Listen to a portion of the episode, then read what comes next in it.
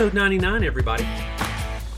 I'm Jason, aka Captain Novice, with my man, Bo Winter here. Bo, say hello to the people. Hello, people.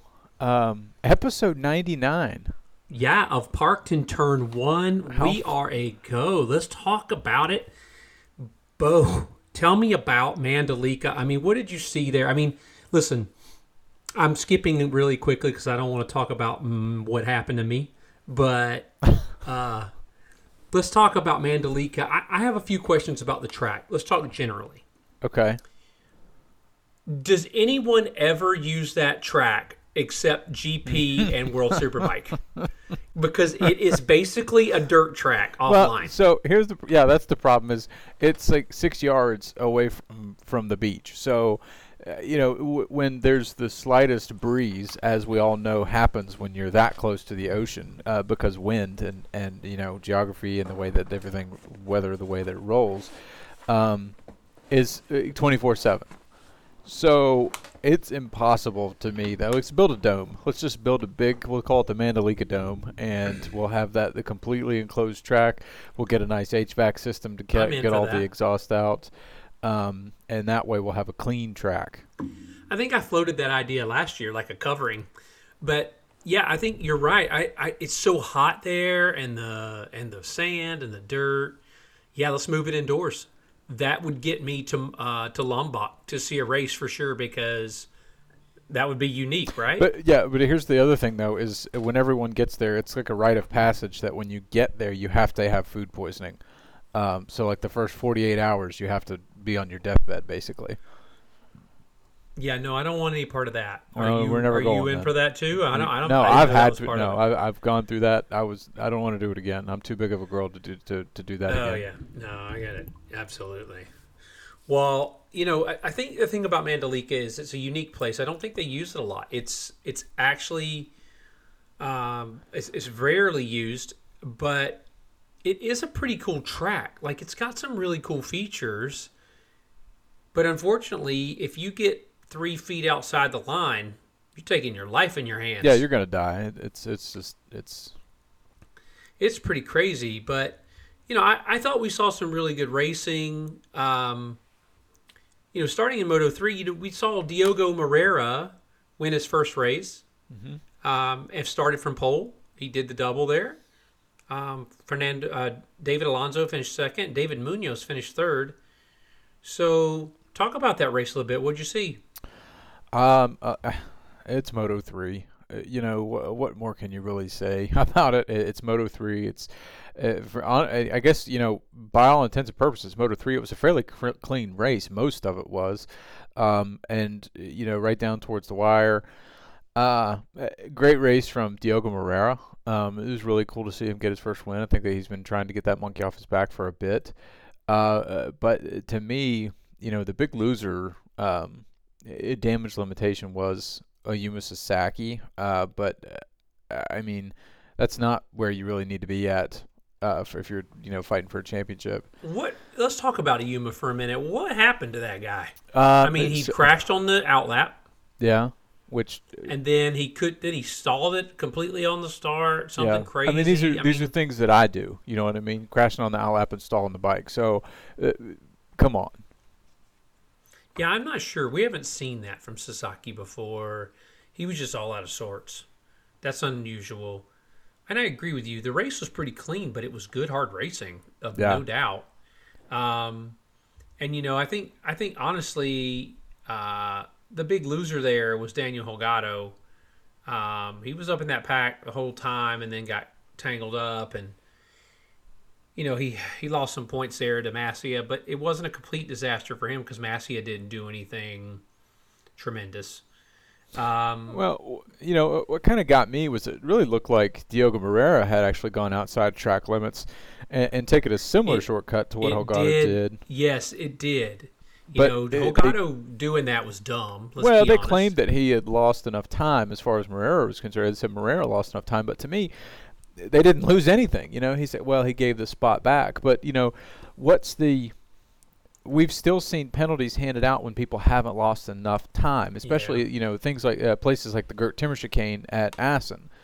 Um, it, you know, I can't think of any others right off the top of my head, but that's the big one that always kind of comes up in my in my head. Yeah. Um, yeah. uh, So uh, you know, again, the common denominator um, for me this weekend was the FIM, um, because we'll talk about that later. I think in the MotoGP race uh, across the sprint and and feature length race, but uh, but to me was just kind of the FIM's intervention yet again. Um, into the race, into racing in general, and really affecting the uh, the the results. Now, I, I don't want to give Holgado a complete pass here, right? Uh, you know, let's let's get that out of the, out of the way because that was a an egregious cut across that racing line. At which point he did not give that position back; he just kept it wide open. So, Well, I don't know um, what he was doing. yeah, I mean, Cheating. I mean, that was just flat out to me. He was just cheating. He was like, ah, well, I'll get a penalty. I'll just deal with it. I don't, yeah, I don't know. I, I have no idea what he was doing. Um, but you know, all credit to Moreira for pulling it out, starting from pole there. Had a great weekend, and what more do you want? I mean, that's that's exactly what we thought we were going to see from Moreira all year, and he did it. yeah. And the But- top, you know, the top four was covered in you know less than two tenths. So Oh yeah, you know, yeah, it was awesome all close. finish, you know, and and and again, clean. Uh, you know, I, and I, I think I actually made the comment to my wife that I'm still struggling to see how everyone went into that. Uh, was it turn Oh, 16 or turn 15, whatever uh, the next to last corner is, that big decreasing crazy. radius, you know, and then everyone came out the other side. Um, so to me, that was you know a testament to all these guys and, and how well they race. I, I agree with you. I, I don't know how they did it. Like when they went in, I was like, oh boy, here we go. Yep. But they did it, I, and all credit to them. You know, it's like uh, they know more than we do, I guess. Who knows? Yeah. But you know, it, the race itself was entertaining. I, I really am starting to believe that Collin Veijer is a star. Yeah, I mean he looks good, doesn't he? He's real. Uh, this this season, he's like the second half of the season, he's come alive. Um, I, it just feels like he's figured it out. He's a rookie in the class. Um, I'm very interested to see if this continues on an upward trend because he won't be long for Moto three if he does. Right, and he he seems like he's a pretty 2. tall kid too. So I, I Yeah, mean, he's going to be yeah. fitting on that bike, uh, on the Moto Two bike pretty quickly. Yeah, I agree with you. I think he'll be there. Um, some news though. Um, Tatsuki Suzuki is no longer with Leopard. Yeah, um, yeah, w- which was I, I mean, if we look at results, we can't you know we can't really argue it, say that it was a shock, but we normally see at least until the end of the season when decisions like that are made. But apparently. Um, y- you know, I think it was mentioned that Leopard had asked him to possibly step aside for a couple of rounds, but then he basically said, "You know what? Let's let's go ahead and end it, and we're done, and let's move in different directions." Um, so I, I don't know. I, I remember it mentioned that he was not going to be there, but I don't think it was also mentioned that he has a ride next year. He does. He does. Okay, He does. great. I, I don't know. Yeah, I don't know what who, who did that, but somebody gave him a chance, so we'll see. Um, other than that, uh, I, you know, Munoz looked good. Uh, Munoz just coming back around after his injury. I, Yeah. I think it took him a little longer than I thought it would. Uh, the new kid Rueda look is starting to make some real progress. Second half of the season, I saw him early on. Saw him right around the outside at Portimao, and I was like, "Oh man, this kid might be the real deal." And then he kind of got lost in that rookie fog, you know, like he's not qualifying well, then doesn't start well, but he's he's climbing his way back towards that. He when he was rewarded with a fifth place this time. So let's see what happened. I was disappointed in Öncü though. What was going on there? I, I, I can't really put my finger on that, to be quite honest with you. Um, you know, maybe just an off weekend. I don't, I don't know if he had a little bit of a stomach bug or if he's just starting to get outridden by some of the guys that are that, that are riding around him. Um, uh, you know, we hear all the time the the size excuse, I would say, or the size um, discrepancy or the size the disadvantage that he has. Uh, but you know, Aki Ajo even says, you know, that's BS. You know, right? You know, figure it out, and which he has this week, this this year, excuse me. Um, but you know, maybe just a bad weekend.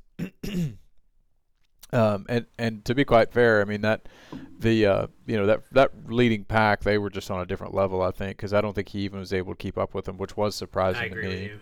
Yeah, I think so. I, I just You know, I think that's a tough track, and I think if you're struggling there, it's magnified, right? Like you just Yeah. the way and- and- Öncü rides, he's always on some different line, and there were no different lines. So that's a that's a good point too. And you know, this track it really seems like one of those tracks that if you screw up in one if one corner, it's gonna it's you're gonna be screwed up for the next five or six. You know, um, like so many of the- so many of this line this one line sections uh, around this track that really connect and they really lead you into the next area.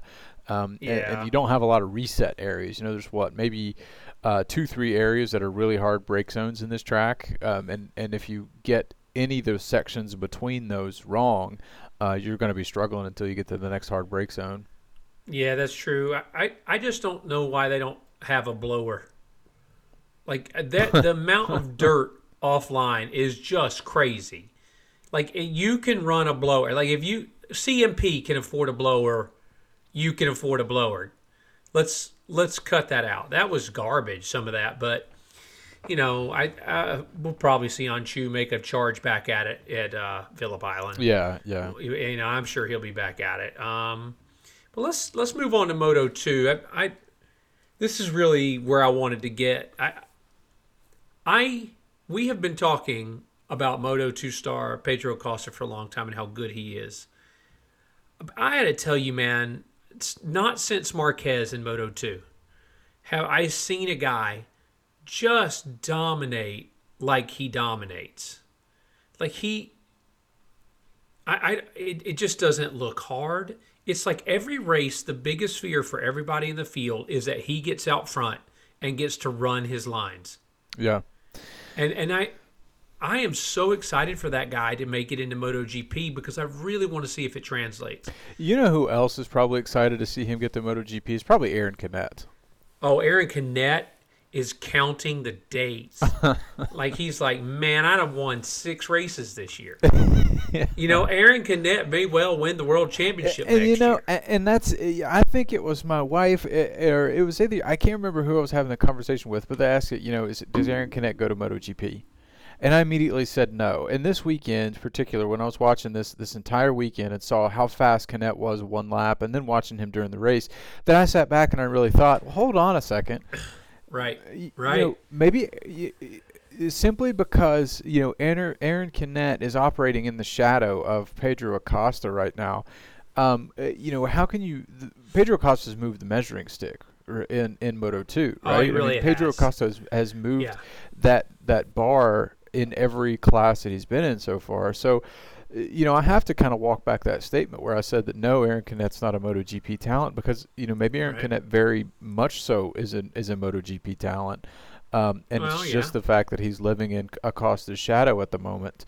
Um, but uh, you know, with that being said, he is still meant. He has the mental fortitude to bring home points and, and to fi- you know what I mean to to do well in this race and to not let that get to him. And he's still grinding Sure. it out and still moving Sure. forward. So I really have to, which which I don't think was a lot of Canet's strong suits in the past. So I really have to commend Eric Canet for really to to kind of weathering this storm He, out. he, he looked really good this weekend. Yeah, and, you know he Yeah. struggled at points this time in the year, but he looked really good. Uh, and you know there was a reemergence of uh, Fermin Aldeguer, who was ultra aggressive. Wow. yeah. Yeah. What'd you think about that? hey man, uh, it, you got to get it done. Um, so, uh, I mean, I'm sure Jake Dixon wants to ban him probably, but that's it is what it is. You just have to, you got to make the move. Um, Yeah, I agree with you. It's he was so aggressive, man. I was like cringing. I was like, "Oh my gosh, that lots is of confidence. crazy." Yeah, tons of I mean, there. You know, he didn't touch anybody. I don't think he didn't. He did. You know, he was just he was just ready. He was ready to fight, and I, I give all credit to him for being there. It's it's really hard. It's really hard at that level. You have to be sharp elbowed. You know, like Mm-hmm. everybody there is a great rider. Especially in a spec series, you know. I mean, it's it. yeah, That's where it really highlights the, the talent of the rider, which goes back to, you know, what we're talking about with when it comes to to Canet and and Aldeguer and and e- I mean even Jake Dixon. I mean Jake Dixon's what third or fourth in the championship right now. yeah, Um, yeah. He sure is. You know, and and give Jake Dixon a hard time. He's only got one Moto two win, but this guy, I mean, he's he's he's got talent on the bike. Um, you know, being a much Yep. more likable character, but Yep. just kind of stay away from the limelight a little bit. Yeah, I mean uh, that that field in Moto 2 is pretty stacked, right? But let's let's talk about a couple of things. Number 1, after this week in Phillip Island, where do you think the championship for Moto 2 stands? Is Pedro Costa going to have one hand on that trophy? He's, oh yeah, absolutely. Because I, I mean, I just I don't see it. I mean, he lost another 15 points to to uh, Arbolino, lost another 15 to Pedro, and I think he's just I think Pedro's just his pace is relentless. His results are relentless. It's just really hard. Now, one crash changes everything, right? Yeah, But Arbolino has got to do more than sixth. right. That's that's that's all I know. Uh, another rider that's riding real well this year with a bunch of fifth places is Miguel Gonzalez, or, or Manuel. Sorry, Manuel Gonzalez. sorry, man. Sorry, Manuel. I apologize. Um, but he's riding really, really well, and it's kind of overshadowed because you got Acosta Right, and maybe right. Canet and some other people winning some races. But Now, is I this mean-? I have to rewind a little bit. Yeah, everything starts getting muddy after a little while. Is this this is not? Is this Manuel's first full season in Moto two? Or is it no, second? second, Second. second okay. season. All right. So I'm slightly less impressed with that, right? I mean, but uh, I mean, but still, yeah, this is uh, you know to to make the jump across from uh, World Supersport, you know, and had some success in World Supersport, and then to go straight over to Moto two, um, and and move move forward, uh, adjust you know take his season, adjust to the bike, adjust the tires, and then start moving forward. Uh, this guy, he needs to get better than a fourth a fourth place, um, or he me, will. fifth place. He'll get there. He'll Yeah. get there. I, I think I think he's right there on the edge. And let's not forget who he's racing.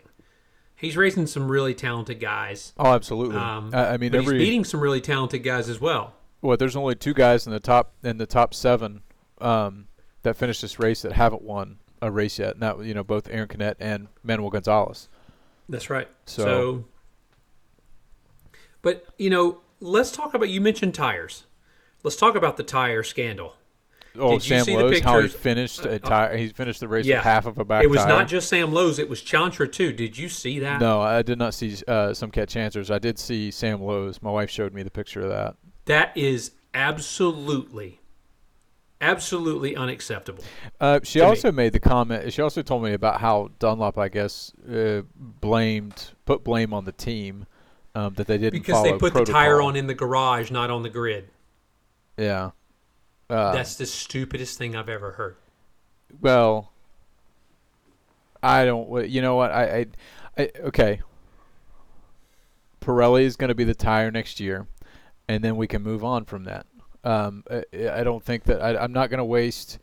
Um, I can't be critical. Uh, what was it? Our our our longtime listener um, said that uh, it doesn't about Moto America. You know, uh, constructive criticism. So um, I don't want to bash too much on one tire manufacturer versus another tire manufacturer. No, but the you only can't thing be a, I'll you can't say, be in the premier racing paddock and have your tires do that Right, because they put them on in the garage versus the put them on on the grid. Well, sorry. you know, and that's the thing too. Sorry. You, well, you know where your tires are going to. You know what I mean? You know where you're Yeah. traveling to around the world. You know, Yep, uh, you know, and you haven't been. it's not our it- first trip there. Well, it's uh, not only that, but it's not your first season building tires. You know, and you've had this. uh, How long have you had? You know, the power specs of the bike. You know what kind of. Uh, I think they raised the the rev limit this year. Of the Triumph engine, right? They they gave them an extra That's what, correct. 200 Like or, or 250 or 500 RPM. a, it was a few hundred more revs, yeah. Um, so y- y- you know, I mean, I'm sure there's a, a little bit there's a torque curve change there too. You're going to have a little bit more strain on the tire. Um, chassis obviously change a little bit too, but that's where your com- your your collaboration comes in with your manufacturers and understanding how your tire really behaves under those kinds of loads. Um, and also where you're taking the tire. So, and we hear all the time, you know, uh, Piero Taramasso uh, with Michelin, um, I mean, these guys seem so relentless um, about the kind of the research that they put in, the time that they're putting in to make sure, excuse me, to make sure that um, their tires are going to hold up uh, for feature length races under 300 horsepower machines.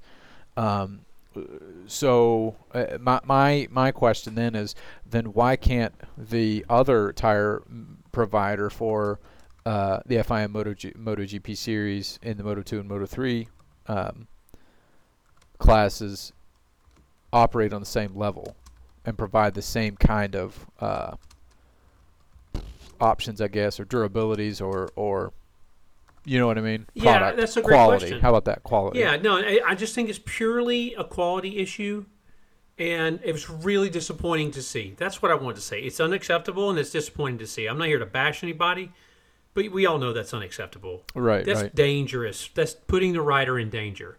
So you need to be held accountable for that. You want to hold the riders for accountable for everything. Well, you know what? If you make them use that tire, then you hold that manufacturer responsible for that. Yeah. But I- I, guess it's hard to when you're not going to use them next year.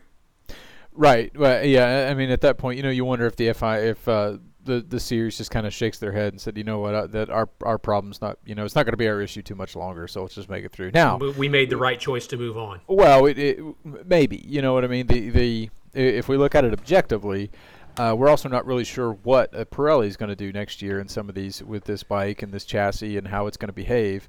Uh, I'm sure it's been tested. I know the test was positive. I know there's some good feedback. Pirelli's not going to rest on their laurels. They're going to continue to develop the tires and they're going to continue to change and, and improve and move forward. Um, i- I have no doubt in that. Uh, but I am also Right. curious to see what our what our lap times are going to look like last next year. Excuse me. Me too, because the tire will be different. You know, the construction will be different. Um, but yeah, I mean, so I, I don't know. I, Moto two, that's the story to me. The domination of Acosta, and is it 2024 yet? yeah. Yeah, 2024 is going to be stupid. Um, it's going to be a lot of fun. Honestly, I think in Right. both classes, I think it's going to blow the Moto 2 class wide open with Acosta not being there, and then, um, Right. uh, you know, also i- it's going to be fun to see him in Moto GP to see how quickly he does or does not take to the bike. Yeah, absolutely. Well, speaking of MotoGP, we had two big pieces of news this week released in Mandalika. One is that Pedro's seat has been confirmed. He will take Pol Espargaro's seat, and Pol will move into a testing role. Mm-hmm. Um, right move. I think that's what we said was the right move. You agree with that? Yeah, I think that I think it's what we called. We were talking about that. Um, I, I think that was the most. Uh, that's the most logical move to me. Uh, that's the best business move to me, um, especially given the fact that KTM kind of plans ahead for the future. They try to at least. Um, Right. But I you mean, know, you got to. Yeah, absolutely. I, I, don't think you cannot with Augusto's results this year. You can't take him off the bike.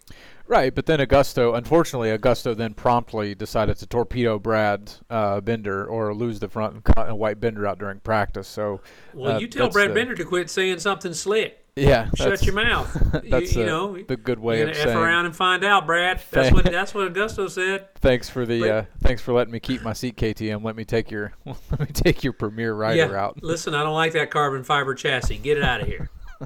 um, you know, I, I but the other piece of news was that Marc Marquez is leaving Honda. He Yep. is going to Yes. Gresini Ducati. Um, well, I guess we just go ahead and start making up the '93 World Champion T-shirts. That's the way I feel about it. I don't know. Um, I, I don't know. I don't either. I, really I, don't. I joke. Yeah. But I there you know we've talked many times about whether or not he's going to win another world title. If Jorge Martin keeps riding like this, the answer is he won't win it next year. But the other thing is that you know if he stayed at Honda, he was definitely not going to win. He wanted to give himself a chance. He wanted to try and enjoy riding again. I get all of that, and if that's what your goal is, and he said if he doesn't re- enjoy it after this year, he's going to retire. So, you know, all credit to him. He's making decisions based upon what's best for him. Yep. But he's going to be dangerous on a Ducati next year. Well, in more ways than one, probably. Uh, you Oh, know, somebody's getting bumped off track. You yeah, know that. yeah, yeah. There's gonna be paint getting bumped off track, There's- that but that it- mauve that mauve Gresini bike is that lavender periwinkle, whatever color it is, is definitely going to be left somewhere on someone else's pa- uh, bike. Oh, for sure it is. But you know what? He's also going to be at the pointy end. He will Yeah. be up at the pointy end of races. He's going to figure again. I commend him for doing what's best for his well being after the Sachsenring. You know, he really, you can tell he visibly during the races, he's allowing himself to he still crashes, but I don't think that's all his fault. I think that bike is just unpredictable. And I, I think though most of the time he's riding sensibly. Now he had a terrible weekend in Mandalika. He crashed out of the sprint, crashed out of the Premier Length race. Yeah. But you know he he made the right decision in my mind. How about you? No, I, I, I absolutely think so. I think that it was the um, I think it was the right decision. Um, you, you know, the Honda has not been coming to bat for you uh, for for how long now? Honda eh, has not really done their due diligence in challenging what he has brought to the table, probably as far as his development approach goes. Um, and, and, I say that, you know, looking backwards into the years past, um, whenever he has been completely at the sharp end and nobody has been able to touch him, um, you know, I, I, don't know if there's a method or a way that Honda could have looked at that data and said, okay, this is not a sustainable model for the future if this rider is no longer here. Uh, but the the, the, the, the, the crux is that they had that information. They had the fact that Jorge Lorenzo, uh, Jorge Lorenzo um, was unable to ride that bike. Uh, they they had the the Pol Espargaro was unable to ride that bike.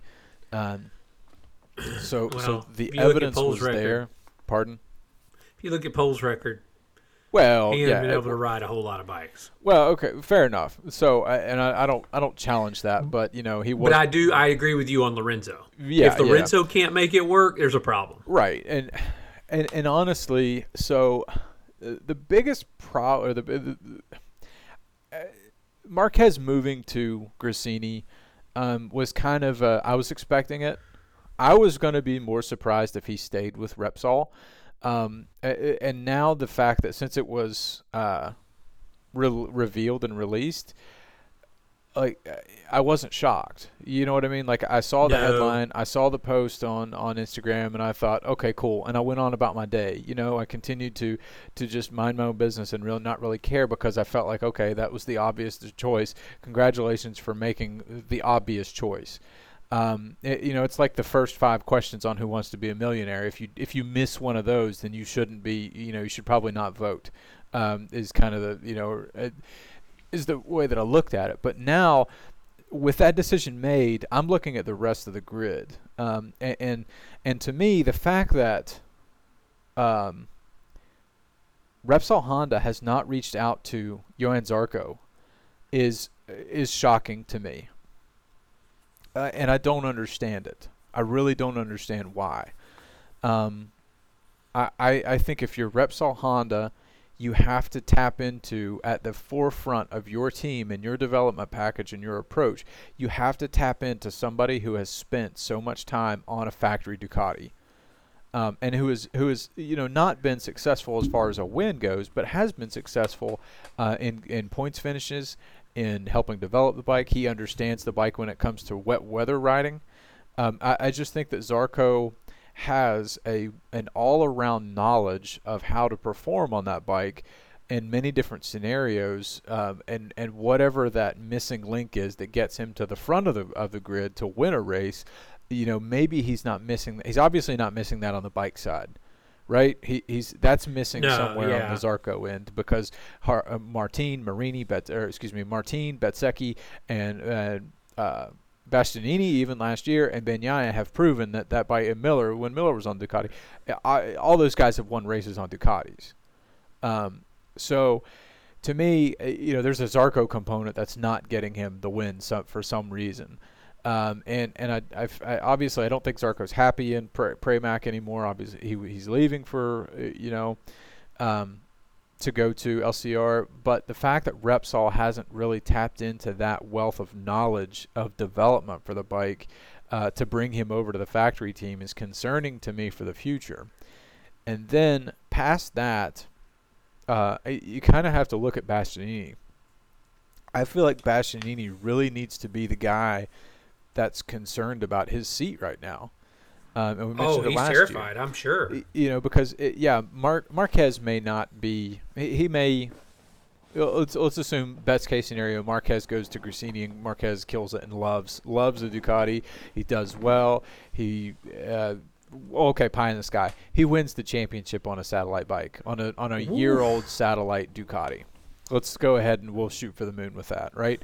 what happens in 2025? Does Ducati Lenovo call him up and say, "Hey, you want to give this bike a shot?" Yep. Or do they call Mar- Martin or Bezzecchi and say, "Hey, do you want to give this bike a shot?" Uh, but to think- me, Bastianini's not the guy. Bastianini's It's going hard have for me have to say that. He may not be the guy, but man, that guy sure has had a lot of injuries this year. That's fine. That's fine. But we know how fickle this sport is, and we know how, how fickle motorcycle racing really is, and how, how quickly things change. Because Ducati Sure. Lenovo is not going to wait around very long for him to get better, especially if he has gotten better and then injured himself immediately back in the first race that he's back. So to, well, to he- me, that's what- now eh, you know, and, I, and I'm, you know, he got a he was seventh in the sprint. He finished in front Yeah. of Bagnaia, and uh, I'm sorry, where did he, in the and- and he finished eighth in the in the premier race. So these are great results, given the fact that he has missed like what eighty percent of the season so yeah, far. he's missed a lot. I think he's only raced like three weekends or something. So so that's great. That's a great result, and that goes a long way to keeping your seat. But next year is really going to have to be a fantastic year. Sure. As uh, I mean, it's got to be a top four championship run, I think, for Bastianini next year for him to really cement his place to stay there in 2025.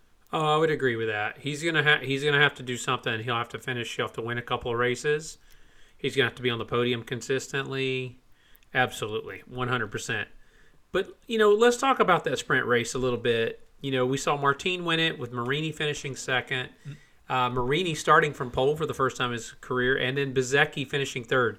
So you're telling me that the the Mooney VR46 team, one of them with a broken left collarbone, one with a broken right collarbone, went out there and put a second and third up, and one of them was on pole. That's incredible, dude. Yeah. That's incredible. These guys are such warriors. I I don't even know how to. I can't. I don't even know what to say. What'd you think? No, I loved it, man. I, I, I you know, I'm a the like the Mooney team is is a real it was one of my favorite teams uh, to watch. Just just how the team cohesion they have, the synergy in the garage, things like that, and and seeing Luca Marini and Bezzecchi both come out, and uh, you know, it's kind of one of those storybook races where they come out, you know, they're similar to the Lorenzo, you know, crashing, breaking the collarbone, going to overnight surgery, coming back and and racing the next day, but. Um, would have loved to have seen uh, Marini or Bezzecchi get these, uh, get one of these, get this this win. But uh, I mean, they're racing against Jorge Martin, who's who was unstoppable, you know, until until Yep. Sunday morning. But no, uh, great ride for the Mooney team this entire weekend. They really kind of went out and you could tell they were whipped at the end of the races. Oh, were man, they were done, dead. Man. It They was, were it was yeah. terrible. But what a lap for Marini to put down too. Oh, for sure. So let me ask you something. What do you think happened to old Pecco in the sprint? You know, I, I we've seen so Pecco. He's won a few sprints, but but at the same time, we see Pecco.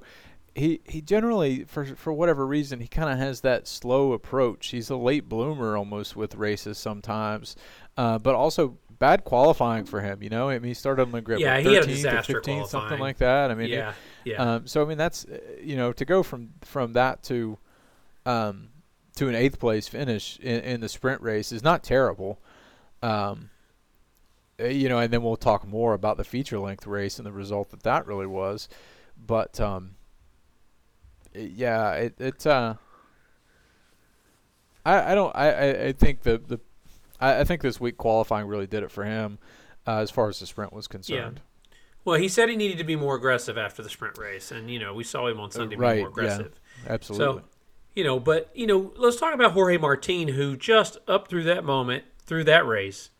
I mean, he's on a different planet. yeah. His speed is unmatched by anyone in the field for the last four races, four rounds or so. he makes everything look so effortless too. Man, It- sure does. Every it, him on the brakes, his little his his leg flies out. You know, it look. eh, I mean, with the bike moving around, and he just doesn't care. Um, I mean, just it makes everything look so effortless It um, to go that fast. Yeah, I, I, I was watching him and thinking, hey, if he doesn't make any self inflicted mistakes, Pecco's in trouble. Yeah. And Yep. and wouldn't you know it? Yeah, yeah, a great Um, segue into Sunday morning yeah. because you know Well, Jorge yeah. After the sprint race took the lead in the championship, um, and Sunday morning, and and how quickly things can change. They sure can. Well, he crashes out of that race, you Crashes know. So out. Crashes out while leading by what three seconds? He was far Um, ahead. Yeah, uh, I mean, and and- you know, and then when the man, the man that was second in the championship at that mo- on that morning for the first time all year, really since uh, uh, uh Jerez or Catalunya, Yeah. one of those two. Yeah, since Jerez, no, Jerez. since Jerez, yeah, um, he came from 13th and won the race. Maverick Vinales, who had a good weekend, finished second, and Fabio Quartararo, who had the best weekend of the year so far for Yamaha, finishes third. But I cannot gloss over the fact this was huge for Pecco, yeah, a big pressure moment, and 13th to first when you're leading the championship by a thousand points is is impressive. When this much pressure is on you, you see your rival crash out and you make them pay to the utmost degree. That's, a pretty championship good. ride. Yeah, and Yeah. you know, so this think? ride, th- th- th- let's let's let's break down every bit of this this weekend for Pecco Bagnaia. Um, he qualified qualified poorly. Knew that he had to be aggressive out of the gate. This is a track that, uh, for very much of the track, has it's kind of a one-line track. We talked about that, how difficult it really is to pass because it's you know it's suicide. You know, if you're off the racing line, it's hot lava. You know, you're gonna die. It, it's terrible. But Pecco Bagnaia put his bike in so many places that that allowed him to move forward. He carried he he was so fast on Sunday and so poised and really managed this race. And, and I mean, at one point, I think if Vinales had one more lap, Vinales probably would have pa- would have won this race. Um, Yeah. but Pecco Bagnaia, uh, he times everything perfectly. I don't know how, how it happens that, you know, a lot of times Pecco can really go into a, a, a crap storm and come out smelling like a rose. Um, and it, it's astounding to me. But this this race really was kind of a championship staple that he showed that he wants to defend it. Uh, Oh, so for sure. was- He's gonna was fight. Great. Yeah, it was a great. Race. He's gonna great fight. race. And next weekend's going to be really big for Martin. And and this makes for a momentum has a funny- storyline too, right? I mean, Oh, yeah. great season Yeah. storyline. Yeah, momentum's a funny thing. He may get right back out there, be the fastest again, and win both races, get on pole, all that. Or he could start to make some mistakes because he starts to press. Yep, So, you know, there's what, five races left? yep. I think And, yeah, you know, he's got, he's got, uh, well, he's got 10 races left. So, you know, between the sprint and the Premier Link. So we're going to see what happens there. And it's going to be very interesting because right now he is on a different level. Like he is riding better than he's ever ridden in his career. He is just flying. I think he's mad that he doesn't have that factory Ducati seat. He's he's trying to prove to the world he deserved it over Bastianini. But sometimes that gets in your way, and we're going to have to see how he handles it going forward. But let's talk a little bit about, you know, Quartararo and Maverick Vinales both having a really good weekend. I mean, Quartararo was fast all weekend too. Looked Yeah. really, really strong. And and you know, you got to tip your hat to that guy because he has kept fighting all year long. no, 100%. And you know, his post race interview, he was not happy. Um, he was not happy with third place. Uh, so that really kind of shows you how difficult of a season it has been for him. That he knows that more is capable and more is, you know, there's more on the table that he can get Sure. than he should be getting out of the bike. Um, but again, you know, not overriding the bike to the point where he's going to lose it and throw it up the road. Uh, and and I mean, um, you know, Morbidelli finished in 14th. Uh, so. And Yeah. Morbidelli actually went into the pits, didn't he? He came back out and finished the race. So he had yeah, I retired think and came Morbidelli had some sort of so many- technical issue. yeah, because so many people had uh, had crashed and exited the race, so he decided, hey, let's go back out and try to get a point or two. Um, Yep. But I I mean, Quartararo, uh, yeah, not happy at all, but a great weekend overall, and um, you know, Fabio Di Giannantonio, I, I feel like Yep, we had to talk about that. I, You I, I just the- a tremendous effort from that guy. well, you he know was the, so the, emotional uh, after the race too. What's the uh, wh- what's the the meme that you see the kids in the pool and then the skeletons on the bottom with everyone celebrating and focused on who's above the the, the skeletons? You know, Fabio Di Antonio. We talk so poorly that he's out now. You know, he's gone. He's not at Gresini next year. But this guy's still trying to be relevant. He's trying to show people, hey, look, I have potential. Come pick me up. Give me a shot. So I, I want to see if there is somebody that that could possibly entertain that a little bit or maybe go that route. But um, I don't know. We'll see. Yeah, I, I honestly at this point, De Antonio is a better option to me than anybody else in Moto Two beyond Acosta. But uh, that's not saying a whole lot. There's nobody set the bar real high there beyond Acosta, so Right. we'll just have to see. But can we talk about Brad Binder bumping people off track? You know, I uh, I hated it. Um, so there's again, if we're I want to talk about a meme real quick. You know the the Scooby Doo meme when they pull the pull the mask Yeah. off. Uh, Darryn Binder was Yeah. riding that bike. I don't oh, care who Darryn was Darryn riding. Binder was riding that oh bike. my God, that's a violation. Get out of there, Well, Darryn. Dar- Darryn Binder was top ten here last year, so oh God. you're in MotoGP. Yeah. Well, I I I'm trying to care. I'm trying. I'm trying really hard to care, but I just I no, just this can't. was the worst race I think I've ever watched from Brad Binder. It was embar- like you you didn't want to look at it because you. Um, yeah. It's like a but- train wreck. You're well, like, ah, and then so there's the other topic about the FIM. You know, okay, Aleix Espargaro bowling balls, Brad Binder. Um, I'm glad you brought it up. Yeah, go ahead. well, yeah, completely just takes Brad Binder out.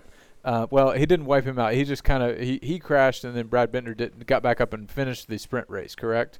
Um, so Yeah. they both crashed. Brad Binder got back up and then tried to finish, um, but then Aleix Espargaro received no penalty for that. The reason is, as And the I'm- FIM put it, because he crashed. He crashed and took someone else out. He didn't bump them and not crash. If you crash, you can do whatever you want, no penalty. That makes no that's the, sense that's to the standard they're setting.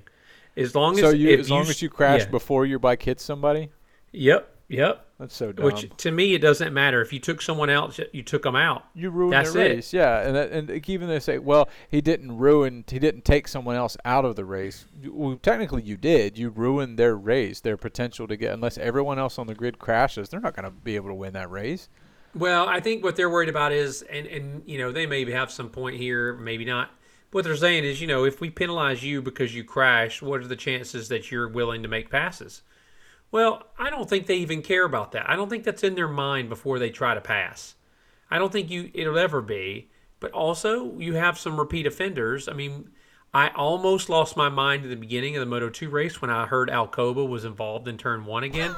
but after they showed the replay, it wasn't Alcoba's fault. I don't know why he got a penalty other than reputation.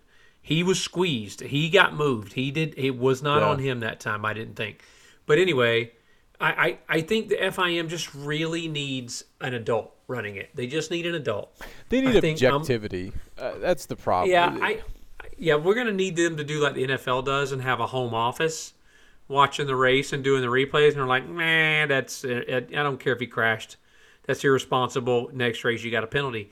You know, but if you didn't crash, you get a penalty. I'm fine with that, Ride, but I don't think you should be absolved just because you crashed. yeah. Because that doesn't mean that decision making wasn't poor. So okay, all right, all right, okay. Perfect, perfect scenario comparison. Luca right. Marini had a long lap penalty in this race because of the crash in um, India, right? Yep. However, Marco Bezzecchi made the restart.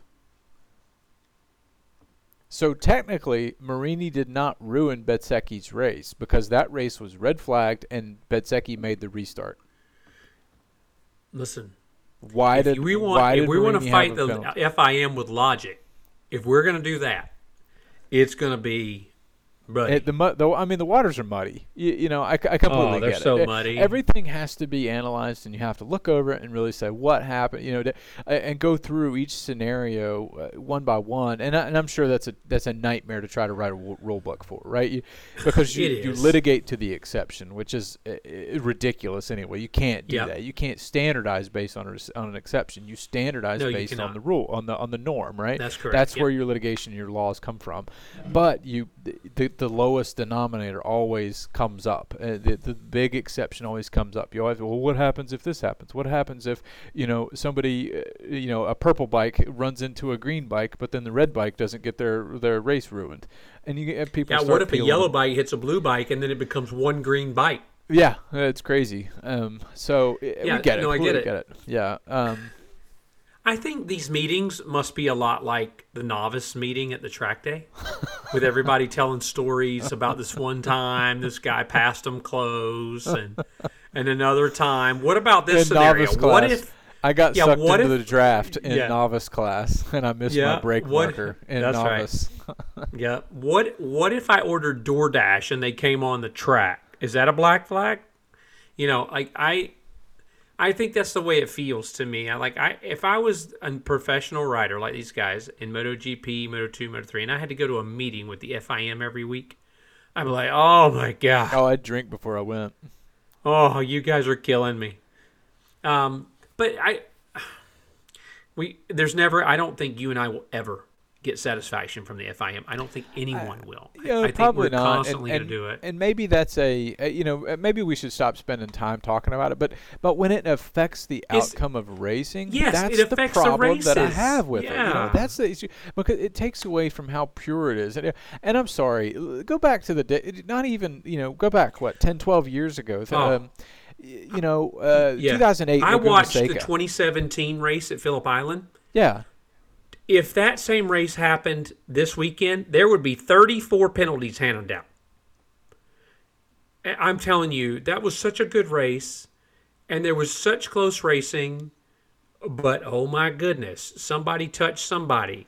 Somebody did this. But you know what those dudes did? They just kept riding. You know Yeah. why? Yep. because they were riders and they were racers. And that's what we love about this sport. Nobody wants to see anybody torpedo anyone else. And I would be, I think you'd be hard pressed to find a racer that didn't feel like an idiot if they did it. I'm still going Yeah. to call them an idiot because they are an idiot. But they know that you're not supposed to do that and they don't intend to do it.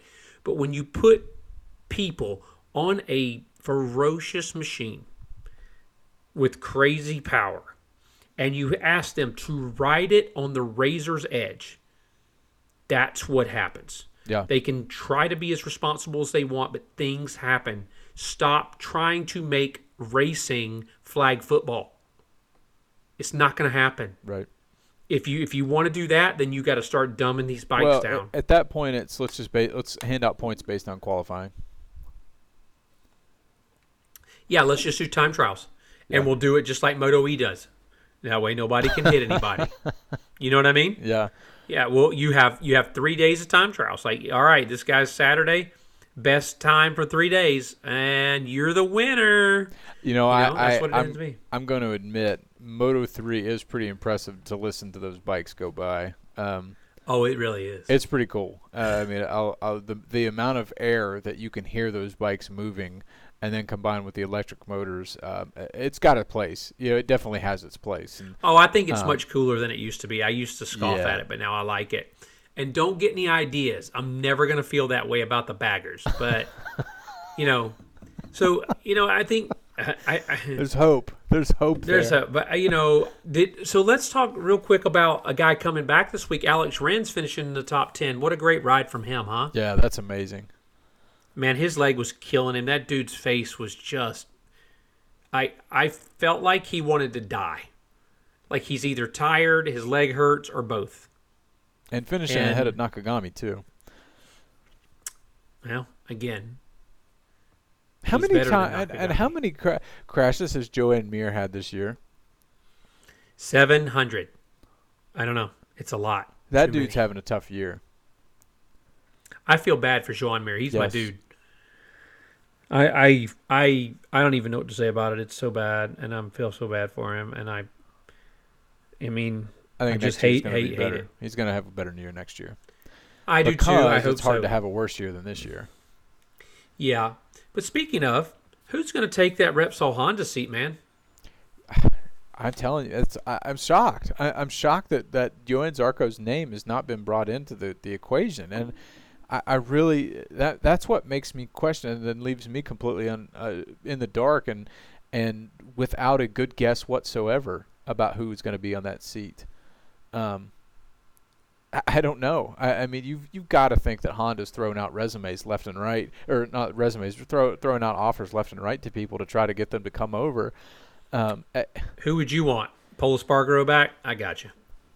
I, I'm telling you, I want Zarco. Zarco's my guy. Uh, That's who, i immediately who I would I would zero in on. If as soon as Marquez made that decision and I found out about it and I was running Repsol, I would have called somebody and said, "Get Johann Zarco on the phone right now. Get get if Lucio Cecchinello is still running uh, LCR, I think that's his name, right? Yep. Um, if that's him that's running LCR, get them on the phone. Let's figure something out. We've got to get this seat filled, um, and I've got, I've got to get I've got to get Zarco there, I- you know, or and then call maybe call look give Ai Ogura a call. Uh, you know, what are you doing next year? Do you want an LCR seat? Do you want to look over here? Or I don't know, man. I, it's such a I don't know. What about you? What are you thinking? Who who who would you grab, or who would you try to grab in the in the that you had available? Is Martin? Does Martin have a a contract for next year? Jorge Martin? Yeah, I thought his was squared away. I I, I can't remember if he signed a one year or two year because he didn't get the factory seat. I think he's got a seat for next year because that was the only open seat at. Pramac. Yeah, if I can't have Martin, then I definitely want Zarco. But if that's not a possibility, I don't know. Morbidelli's at Pramac, so you can't have him. Yeah. I don't want Raul Fernandez to even look at my garage. um,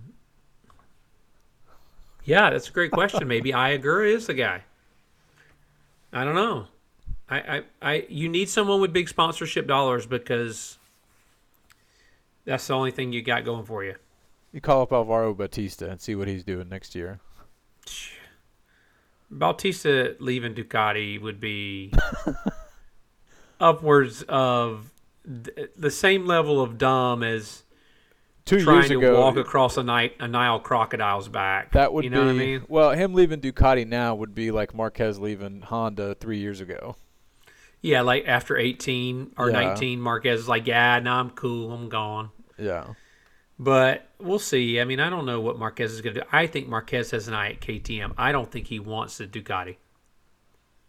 Oh, you think Marquez wants to find his way to? Yeah. Well, we talked about that. You know, when he was schmoozing Yeah, him during yeah. the Red Bull ring.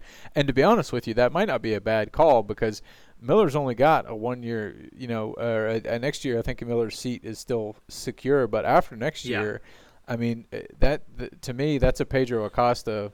uh, He's keeping that warm for Pedro Acosta in all likelihood, depending oh, on for what sure Acosta's he is. year Yeah, looks yeah, like next year. 100%. But you know, if. Marquez can continue kissing up to um, KTM top management and does, you know, and if Acosta has a rough year next year, uh, it's going to be interesting to see what that team looks like too.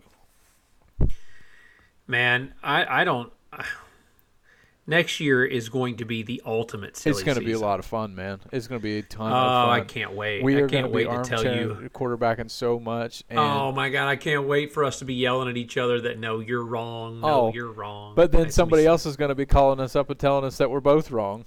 Well, that happens to me every day. Like I have never had a correct opinion on this podcast. never. Like I think I've Never. had two yeah. in in our 99 episodes. Yeah.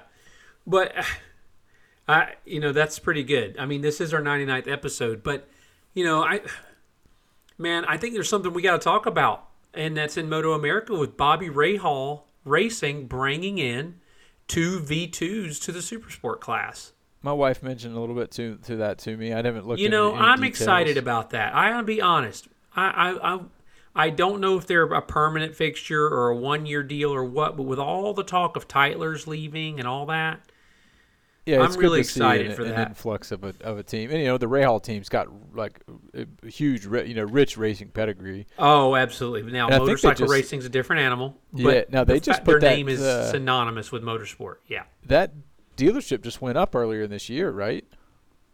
I think I that's don't what my I think that's what my wife said. It just got erected this year in like February or something like that was when they finished it in Indianapolis. Well, all I know is it's exciting to have two V two, two more V twos on the grid. I think uh, it bodes well for Super Sport. I'm excited about that. But I, I, you know, I'm hopeful that Moto American figured out. You know, we we've had lots of conversations about the baggers and the and the Yeah. superbike and and all that stuff. And you know, I was talking at the racetrack this past weekend, and my biggest thing about the baggers is that it signals the end of the American on the world stage. Because if that's what people are wanting to watch in America and that's what we start doing, there's no practical application of that to MotoGP or World Superbike. There's just not. Yeah.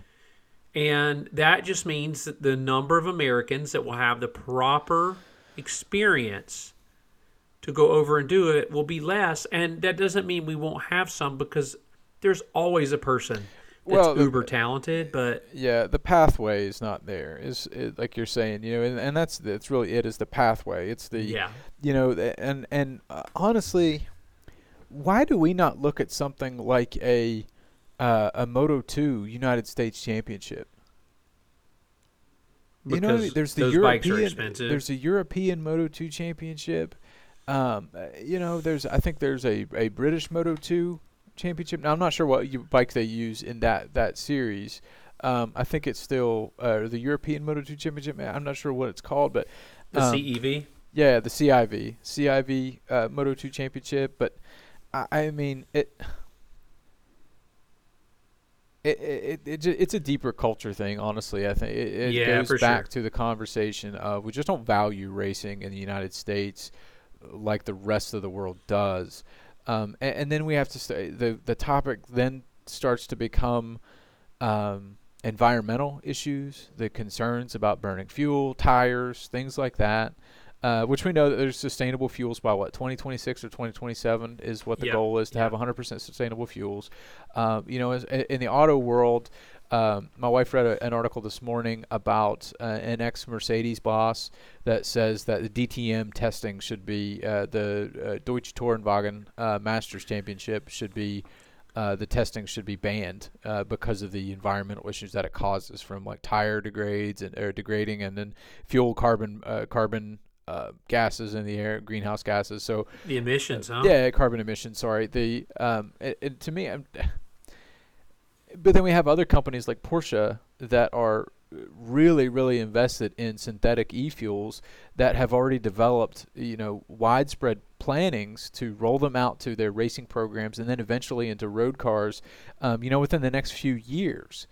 So uh, you know, there's so much R and D that's going on. There's so many different things. Uh, These the the hybrids, uh, uh, the DTP, um, or excuse me, GTP uh, prototypes that run in IMSA uh, now model like the hybrid systems that are ran in um, uh, in World Touring Championship or World Endurance Championship. So uh, you know. Not to get too far off topic, you know, with car with auto racing, but you know, this kind of technology is going to find its way into um, Well, they're they're trying to do it in MotoGP as well. The Yes. sustainability, the, Yeah, yeah, yeah. you know the the renewable fuels. So And we've seen what man. was the the hybrid the hybrid Kawasaki that was released, um, yeah, wh- which to me that the idea of that bike I love it. The application of that bike is atrocious. Because I I think I sent that to you. It's basically the Z650 version with a twin engine and then a hybrid uh, and electric motor on it. With, which to me, if you're gonna try to roll that out, like let's let's start with the cream of the crop. You know, why don't we go? Let's Yeah. start with your your super bike bread and then try it, see what happens.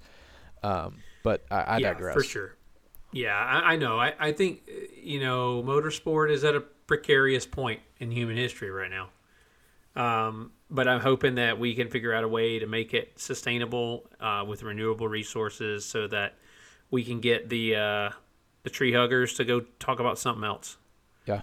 Um, but you know, I love motorsport. I'm always going to love it, and if you know, if Superbike racing and Super Sport racing go away in the U.S., that's going to be hard. That's going to be hard for me to swallow. It's going to be tough. I hope they don't. I hope we figure out a way, you know, to make it a little less financially exclusive.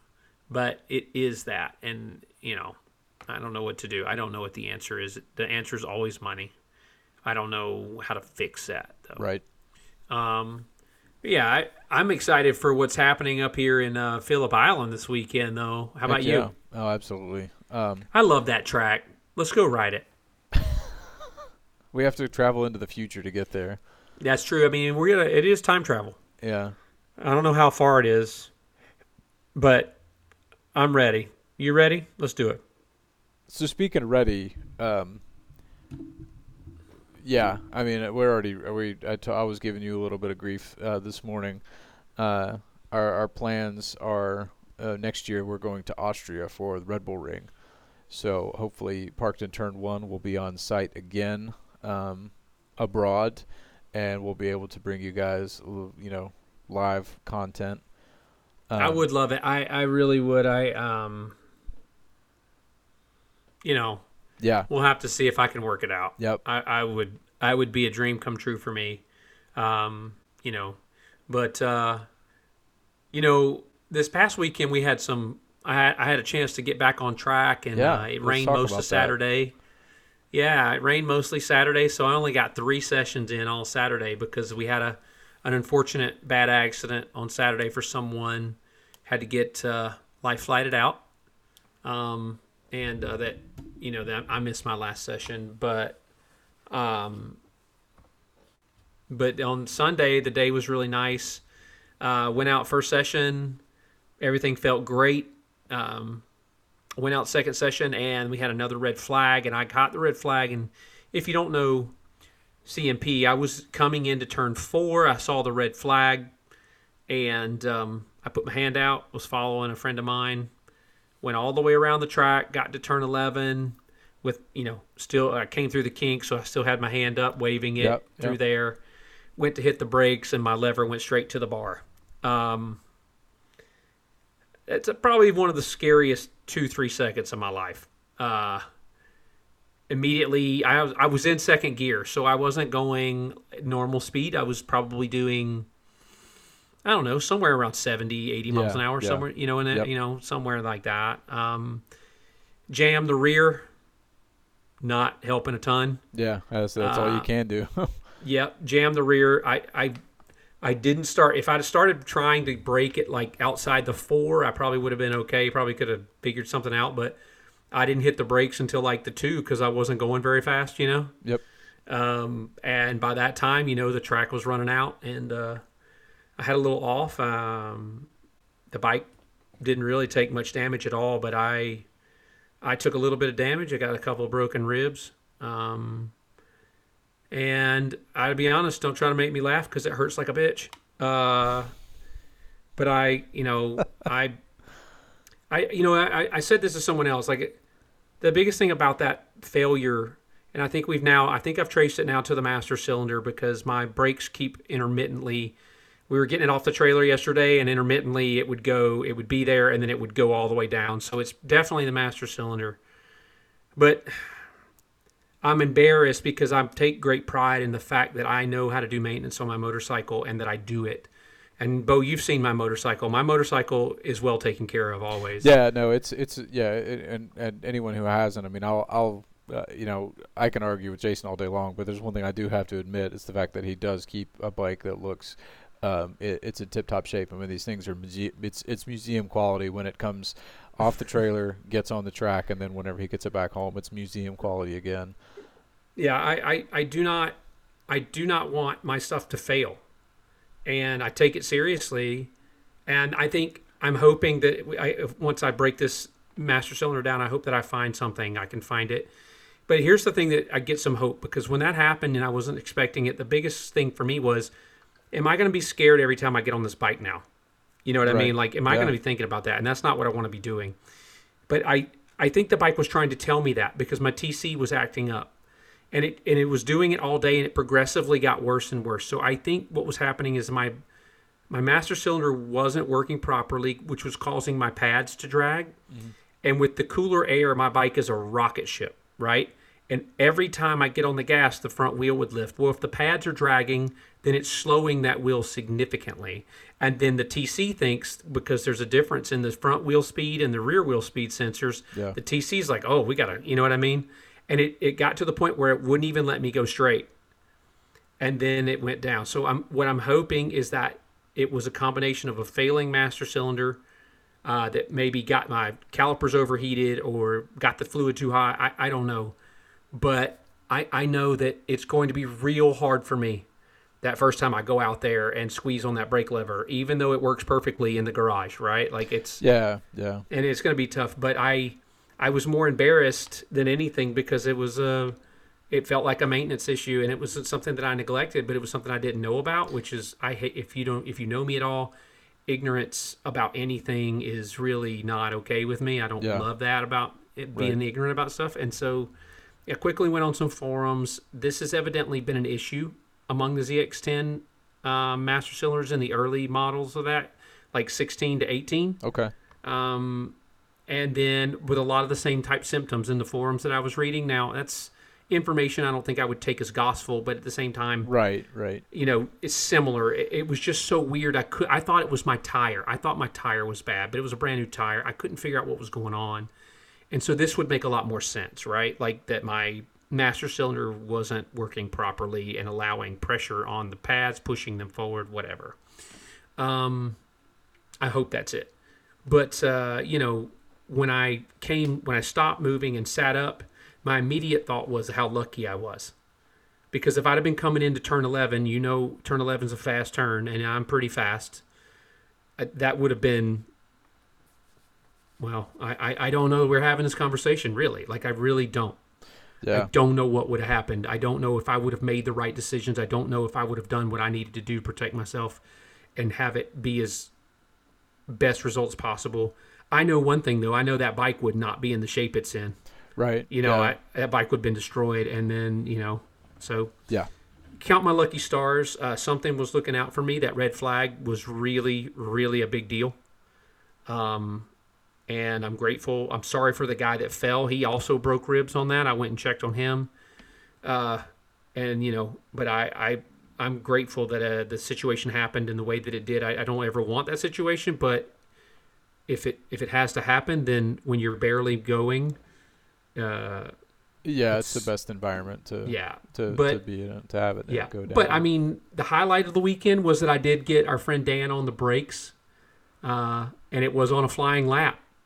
Not the not the red flag lap when you lost. No, brakes. no, Same not the turn, red but flag just lap. different lap. Okay. Yeah, just it was on the same turn, just a different day. Even. would have would have made Different more day. sense if it was on the red flag lap. You know. Well, that's what Dan said. He said you obviously roasted your pads passing me. uh, yeah, you put a um, nice glaze on them whenever you passed. Yeah.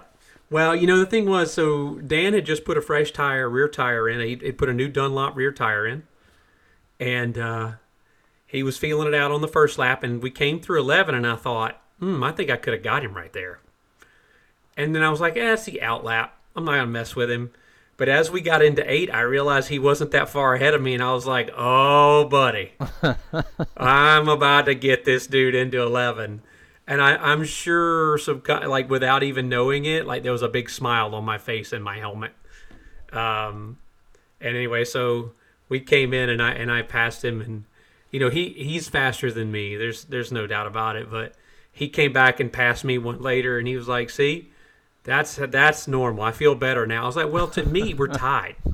That's the only way I know. I, to me, I don't know what you're talking about. We're tied. Like I don't feel like you're winning." And you know, just giving him a hard time. But it was a it was it would have been a much better weekend had I not had the off, but I, I, I was enjoying being back out on track, man. It's always good to get out there. I love the community. Um, they actually asked me to be a control rider for N2. cool. Um, and I, I, I don't have the time to commit to that yet, but I was Yeah. definitely I was definitely humbled by that. That that it's been a long journey for me and you know it. You've been around Yep. for a lot of it. And for somebody to think that much of where I've gotten to as a, as a rider and my skill level, man, I That really meant a lot to me. Well, you know, and then I promptly too, is- crashed. Wait, yeah, and then we're gonna go ahead and take this offer back. We're gonna Yeah, that's probably smart. I, we're gonna I think about it for a little bit. yeah, absolutely. You you guys probably need to rethink this. No, I think uh, I, I think you would you'd make a great coach. You know, you kind of have a, a way of breaking things down for, for someone who's trying to learn. You you can you know how to diffuse someone. Um, eh, you know that might be getting frustrated on track. You can kind of help them out and work through some problems. I think you're you're a good personality for that. Um, on the flip side, you're also someone who can keep somebody in check that might start to be getting you know a little bit of an ego trip, or if you just want to get under someone's skin, you're pretty good at that too. So. Why, why would you bring that up? Well, what, uh, is this is personal now? Now now now it comes out the barbs. Uh, oh I have to get my digging. You know that it was always Yeah, my, my goal to Well, want you to know- grab an orange jersey, but uh, right. life has well, not you know the brought me thing in that direction. the truth is is that you know he said to me in Q, you know Q. Yeah, yeah, Um, Q said your journey is one that a lot of these guys could relate to. You don't come from a racing background. You spent a lot of time. You've been through a lot of the frustrations. He said so. You're coming from a place of experience, and you'll be able to understand some of these novice riders and younger riders or beginner riders better than you know some of my racer guys yeah, because they've been Yep. doing it so long and they are so good and you know things come so naturally and things are automatic and ingrained in them and yeah. you know it- it it- is the- there's there's probably some truth to some of that Well, I mean that's a great example too, because you know Jamie, uh, another one of the, the control riders with N2, great guy, uh, great coach, uh, but you know like he rode with me one time at Road Atlanta, and uh, you know he, I asked him, you know after the session, I was like, okay, so and and honestly, the only like feedback he told me he said just brake later. Brake later. Well, eh, it, w- there's a process to that. You know what I mean? Like it, there, there. It's not just a okay, go from the the five to the four you know, or go from the four to the two. It's it, there's Yeah. there's much more behind that that you have to actually get to, that's true um, and, and it's you know brake application, getting to understand what the front tire, getting to understand what the suspension's going to do. Um, so there's a and, and you know that I'm much more about the science behind everything, you know, and understanding the why, similar and like the that, yep. process, and Yep. and and so you know again it goes back to you know not saying that Jamie's not a good coach, but Jamie he has is. to have the right student too. You know what I mean? And well jamie is a racing background Yeah, right absolutely, like everything jamie does come from a racing perspective Yep. and it's not that it's wrong he's right like he'll tell you the right things to do get Yeah. over early get over before you brake all those things but he said the same thing he said a similar thing to me he was like jason you just need to brake later and harder than you've ever broke before and i was like um, i'm good Yeah, I don't think I don't think I'm going to do that. Those two And I- things have a direct I wouldn't be correlation with death, and they just- in, they yeah. increase the likelihood of of Right. catastrophic injury. right. I, I you know, and he was right, but also I think um, what I would be looking for and what a lot of these guys are looking for is not the racing stuff. You know, we want Yeah. we want to get faster, but we want to get faster so that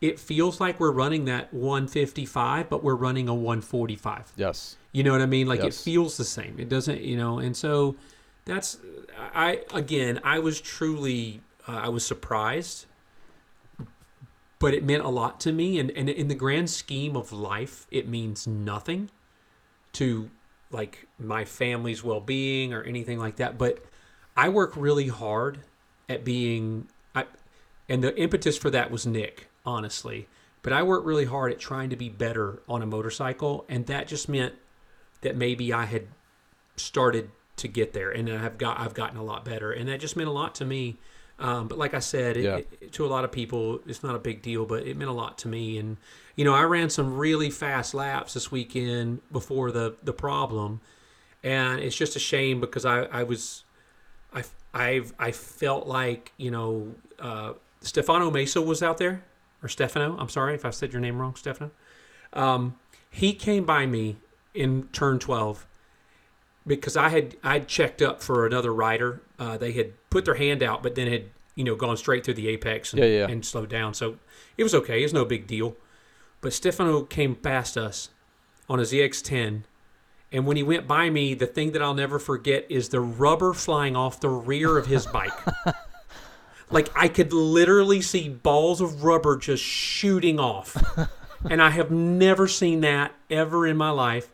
And I thought, well, Is that I'm going to try and hang. I have arrived? That yeah, I was like, well, I'm going to try and hang with St- Stefano until I can't.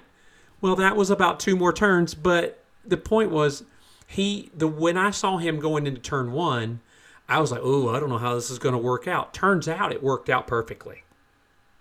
Just the way he rides is just on another level, Yeah. and it was really cool to have him come past me. Another cool story, um, but I, I, I regardless of what happened, you know, it's always great to be on track. I can't wait to get back out there with you. Um, uh, I, I I'm not going to be a coach next year. I just can't commit to it. And I told yeah, them that I was like, I'm not going to do it halfway. If I'm going to be a coach, I'm going to be a coach. I'm going to be there. I'm going to commit, and that's going to be what I do. And I, that's just you know you know me well enough to know that if I tell somebody I'm going to do something, I do it, unless I don't like them. I'm just kidding. I'm to do it. But I, I I was truly honored, and, and it was a good weekend. And I, like I said, I ran some really good laps. Like I was really surprised at the pace I was able to carry. Uh, I think Dan was surprised at the pace I was able to carry.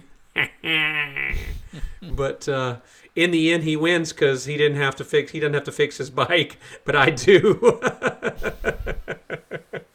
um, but yeah, man, I think overall, I, I, I had a great weekend. It was fun. I, I got to really hang out uh, with he and Spinac more than I normally do when they're at a track day because they're usually coaching, right? right, right. and they can't they can't just sit around and hang out. Um, but that was really good. Got to know uh, Matt Spinack especially a lot better and enjoyed that. So uh, it was a great weekend, man, and uh, I look forward to the next one. Hopefully it'll be soon. Hopefully it's with you. How close is that Daytona? So I contacted our vinyl boy um, today. So we're working on Ooh. paint From Epic working on- Superbike Designs, shout out. Uh, we are working with that. Our boy Justin. So he's got Yep. the tentative color that I'm looking for. Uh, we're starting to discuss um, kind of a graphic scheme, what to go with. Um, Is anywhere going to say Jason is my hero on there anywhere? uh, yeah, on the back, on the very back, underneath the the, the butt of the bike, the Underneath tail. the tire? Yeah. As, Okay, yeah. as close to my seat as far as I can get it. So that means that you know I- I'm just sitting on it the whole time. And Oh wow. oh yeah. okay. Oh, Uh, uh, that uh, that's not exactly where I wanted it, but okay. no, no, no, yet it, it'll be good. Um, I've still got to uh, get a few things wrapped up with it. Uh, got to get tires mounted, of course, but you know, going Sure. into wintertime, I'm not really going to worry about that too much. Uh, yeah. Well, don't um, worry about that because I'm going to have a Rabaconda. I'll do them for you. Sounds good. Yep. Um, but yeah, man. Well, I overall I think we had a pretty good show. What'd you think? Yeah, I think so. I'm still trying to figure out what we're going to do for episode 100, and we don't have much time to really figure that out. Um, yeah, well, I'm going to go ahead and tell you days. your ideas that you sent over earlier. I'm shooting them down. I'm not. You're not putting up shirtless pics. We're not doing that. Uh, a- that is not for public consumption. Do not put up any shirtless pics of yourself. I'm not hearing it. Uh, So the PT Uh, the PT one shaved into my chest is not it's not No, that's uh, no. uh, Well, you said into your back. That's the Oh. part that I had the biggest problem with. I mean, I don't.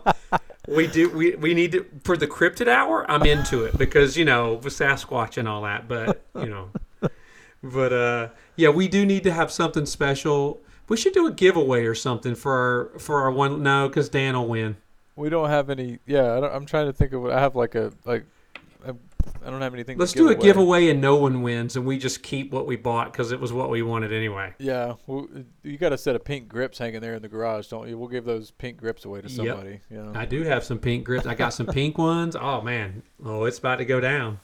Um, but yeah, I, I had a great show, man. It's it's uh, it's been quite a journey. This 99 episodes. I can't wait to do an even century mark 100, and we'll do it after. Uh, really, where I wish they would hold like five rounds every MotoGP is the Phillip Island.